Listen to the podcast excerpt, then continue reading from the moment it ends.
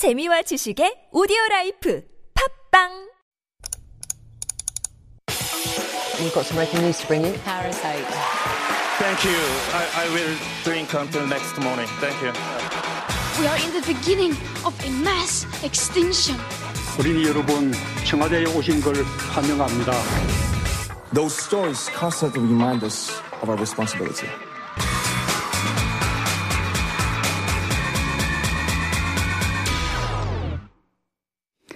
And we are back with all a buzz when we dive into some of the week's hottest issues with Dr. David Tizard, PhD in Korean Studies and lecturers at Seoul Women's University and a weekly columnist for the Korea Times. Good morning, David. Good morning, Sunyan. How are you doing? Yeah, very well. Do you ever have one of those things where you have a uh-huh. dream and like it, it just stays with you? So I woke Oh. up at about four thirty this morning, and uh-huh. uh, the dream that I had. I won't go into too much detail, but sometimes the dreams sort of linger, don't they, throughout the day? I, I've been mm-hmm. experiencing that. Other times they're very sort of ephemeral, or they just disappear very quickly. So I'm thinking it wasn't a happy dream. No, I think it was a dream that I was meant to listen to. Not necessarily bad, not necessarily good, but it's like, am I meant to pay attention to this dream, or is just a dream a random firing of uh, uh, chemicals in my brain that means nothing? Yeah, I'm a believer of the sort of the second theory that you mentioned. Kind of they're just random Yeah. thoughts going through my head. Maybe I didn't have a time to consciously sort through them. So Mm-hmm. it's kind of my brain's way of doing that. Um, so I think that's why I don't remember any of my dreams. I'm going to tell myself that. was kind of curious um, because, of course, you're from the UK. Do the BAFTA do they kind of um, vote along the same lines as the, the, the Academy Awards or the Oscar? I don't know if you actually even follow that. Okay, you kind of rolls your eyes right now, so Mm-hmm. Yeah. maybe not. But um, I mean, do they or or is there, do they kind of vote in a completely different way from the US? I Was kinda genuinely curious. have no idea how Okay. the voting system works. So this is for um, Minari, the movie. Yes, Yeah. Have you up seen for it yet? six awards. I did indeed. I saw it last weekend. Excellent. Have you? Not yet. How is Yeah. it?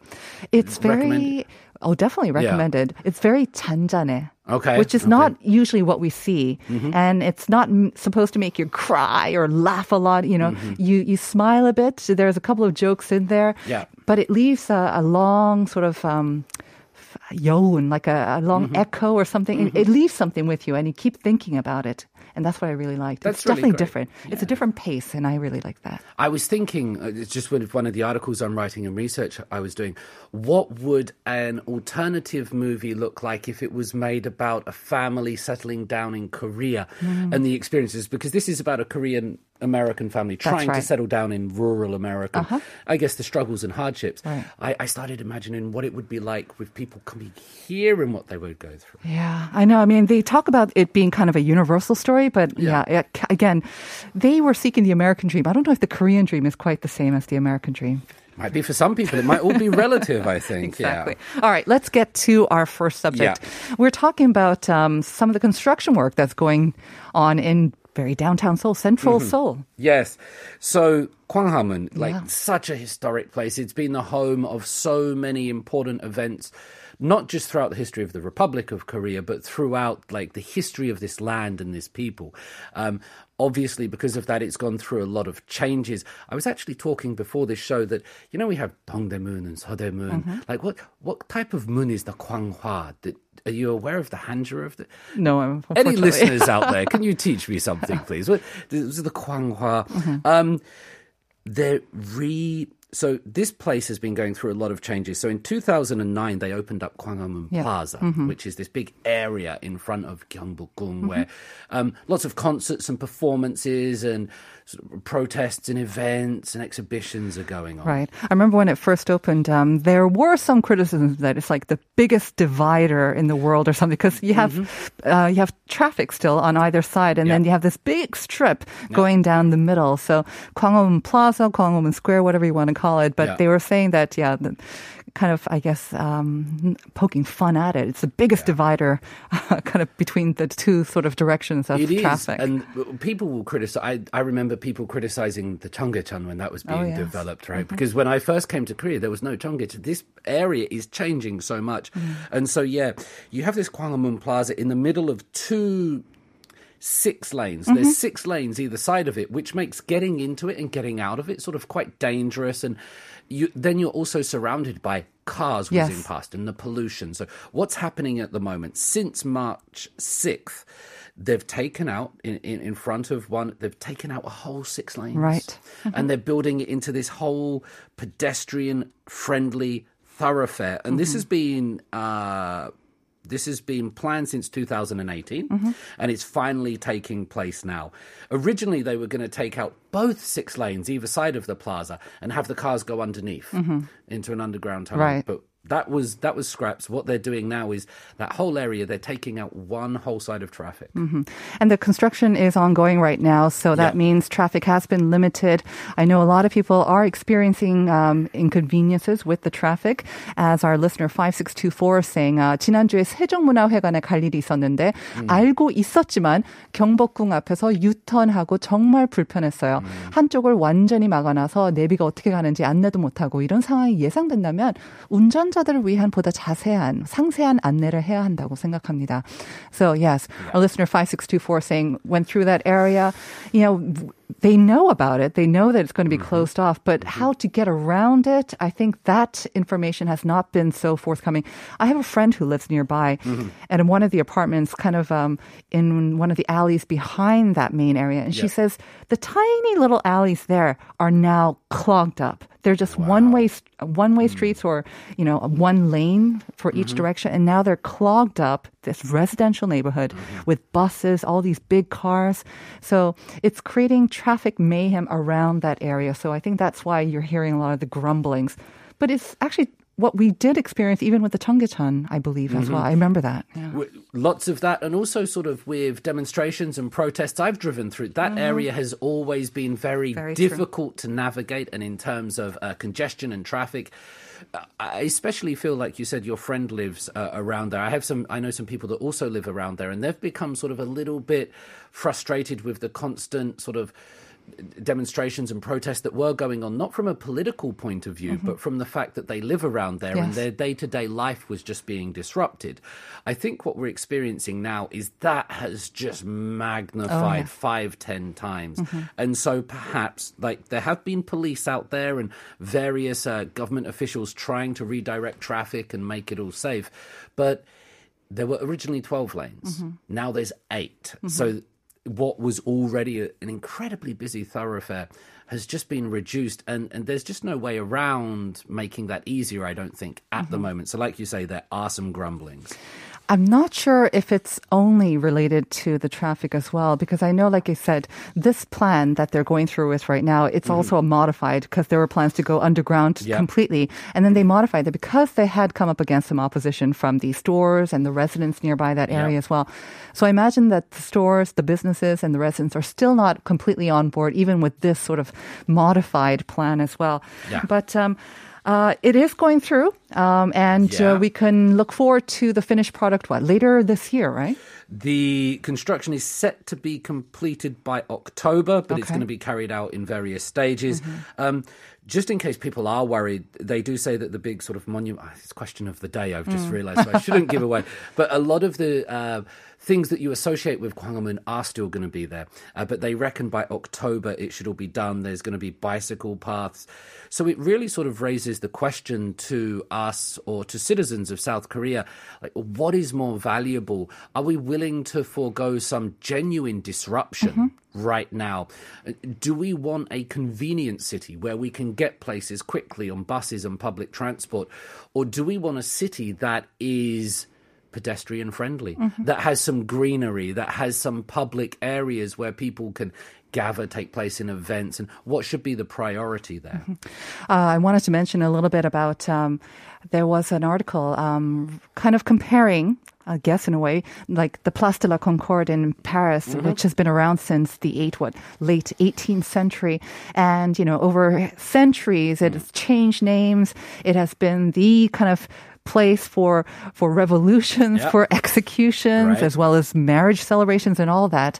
But now it's kind of established itself as a, a landmark for Mm-hmm. locals, and it now stands for peace and harmony. But you can't imagine Paris actually without it, Yeah. uh, without Place de la Concorde. But could Gwanghwamun Plaza or could Gwanghwamun Square become that kind of a place? Obviously, I think it's the intention Mm-hmm. of the Seoul government to do so, but is it enough that you just make the space, do you think? Or, I don't know. I, I- think it can become anything it wants. I mean, South Korea is a, is a world of dynamism and untold possibilities, I think, at the moment. I, I keep saying that the story has not been finished. Hmm. If it is going that way, I, I think it would be, just my personal opinion here, that it would be important not to politicize the area too much because that's what generally happens in Gwanghwamun, that it, mm-hmm. it becomes an area of political protest and things like that. So if it leans towards one political party, uh, more than the other, then it might not be the unifying or collective place of, let's say, harmony or peace or, or culture that we want. So I think avoiding too many overtly political associations would be helpful to go the way that you're suggesting there. I have to say, I agree with you. Um, if it is going to be uh, made into a place for the people, Mm-hmm. I think it should be enjoyed by all people, not just those who have a political opinion Yeah. that they want to make known um, at the expense of other people as well, especially the people who have to live and work around in that area. Absolutely. As well. So um, it is going through. Um, I think with the traffic congestion, we have become used to um, dealing with inconveniences, and mm-hmm. then we also become used to the changes. Like Yeah. with the the center bus lanes, there was a lot of grumblings in the beginning. Mm-hmm. Everybody loves it now. The Cheonggyecheon, I think everyone, mm-hmm. most everyone, now welcome the changes as well. So the traffic, less traffic in downtown Seoul, I for one uh, would welcome that. But I hope it's being used. It will be used for the right reasons. I've got to drive to that area after this, so I will give you some feedback next Take week. My public opinion- transportation. My opinion might change. Let's move on to our second item, Yeah. shall we? Yes. Um, a little bit more local or maybe uh, kind of smaller because we're talking about school uniforms. We are talking about school uniforms. So everybody's back at school now. Some people are in classes, some people are online, offline. One of the things that uh, has come up in the news recently is uniforms and the regulations of these uniforms. Okay. So um, that's always an interesting conversation. Uh, one of my uh, lectures, the students were discussing this, and, and they said that the the use of uniforms for them is very important because it stops sort of hierarchies and class and things like that. Everybody's the same and you don't have to worry too much about what you're wearing. However, um, there's been a survey recently, or there's been sort of some research done, and two out of 10 middle and high schools in Seoul have been criticized for violating human rights in terms of the uniforms that they provide. Come again? Right. Okay. I don't how could- understand. how, could you wearing uniforms violate human rights? Well, i i and it's a little bit of a sensitive topic, so Okay. listeners out there, I'll, I'll just give you that kind of warning. But there's a certain, like, nine out of 44 middle, middle schools, so that's 20% of those surveyed by the Seoul Metropolitan Council, and 22 out of 85 high schools, which is over a quarter, mm-hmm. they still define to their students, particularly female students, whether underwear should be worn, what color the underwear should be, what pattern should be on the underwear, and how visible the underwear should be. Those are stated regulations in the ah. uniform. Now I understand. Right. Okay, because uniforms have been around for ages. I know uniforms uh, in your country, of course. I remember wearing uniforms when I was attending school in, Mm-hmm. Sure. in London, here in Korea as well. Um, wearing uniforms shouldn't be a matter of human rights. Um, If you go to that school, then you have to wear it. But Mm-hmm. Right. for the school to dictate to women, Mm-hmm. to girls, what they should be wearing underneath the uniform Yeah. does seem excessive. Yeah, so it's underwear and socks as well, I should add. So Okay. it, it- it's very sort of comprehensive, these guidelines. And is it just for girls, by the way? Because boys, too, I mean, they will be Uh, I- wearing. when I looked at this big list, it was lots of girls' high schools, girls' high Okay. schools, girls' middle schools. So um, predominantly, that's what it's looking at. And um, without being too uncomfortable again, the regulations that are there, they're gen- generally stating that the underwear should be white and non-patterned and such forth like that. So they're stipulating to young people, middle and high school. And just to repeat again, this was a um, survey carried out by Moon Jang-gil and over a quarter of the high schools, like 22 out of 85, still had these regulations on their books. And so Moon Jang-gil, the member of the Seoul Metropolitan Council, um, I guess wants to change these rules. Yeah, so earlier this month, there was um, Seoul City Council, and that they were going through human rights of students vis-a-vis in terms of uh, uniforms. Okay. And they decided that sc- schools should not regulate the appearance of students against their will. However, the schools do still have some power. So there was this kind of leeway in that, like, you can't make people do anything against their will, but it's still a school and we still have the power. Mm-hmm. And so this was this kind of thing of debate whether schools can impose uniforms and to what degree and mm-hmm. where is the dividing line on this. And so hmm. because of that they're trying to stop i think this really strict imposition of uniforms You would hope that um, uh, schools and also the students themselves would know um, what is kind of accepted in a school environment, um, what is reasonable for a student to wear when it comes to underwear. Like, because I do remember um, when I f- wore my first school uniform, and that was in London back in the day, a long time ago. But we had like g- guidelines on how to wear the uniform, and there were very specific guidelines, not about the maybe the underwear, but basically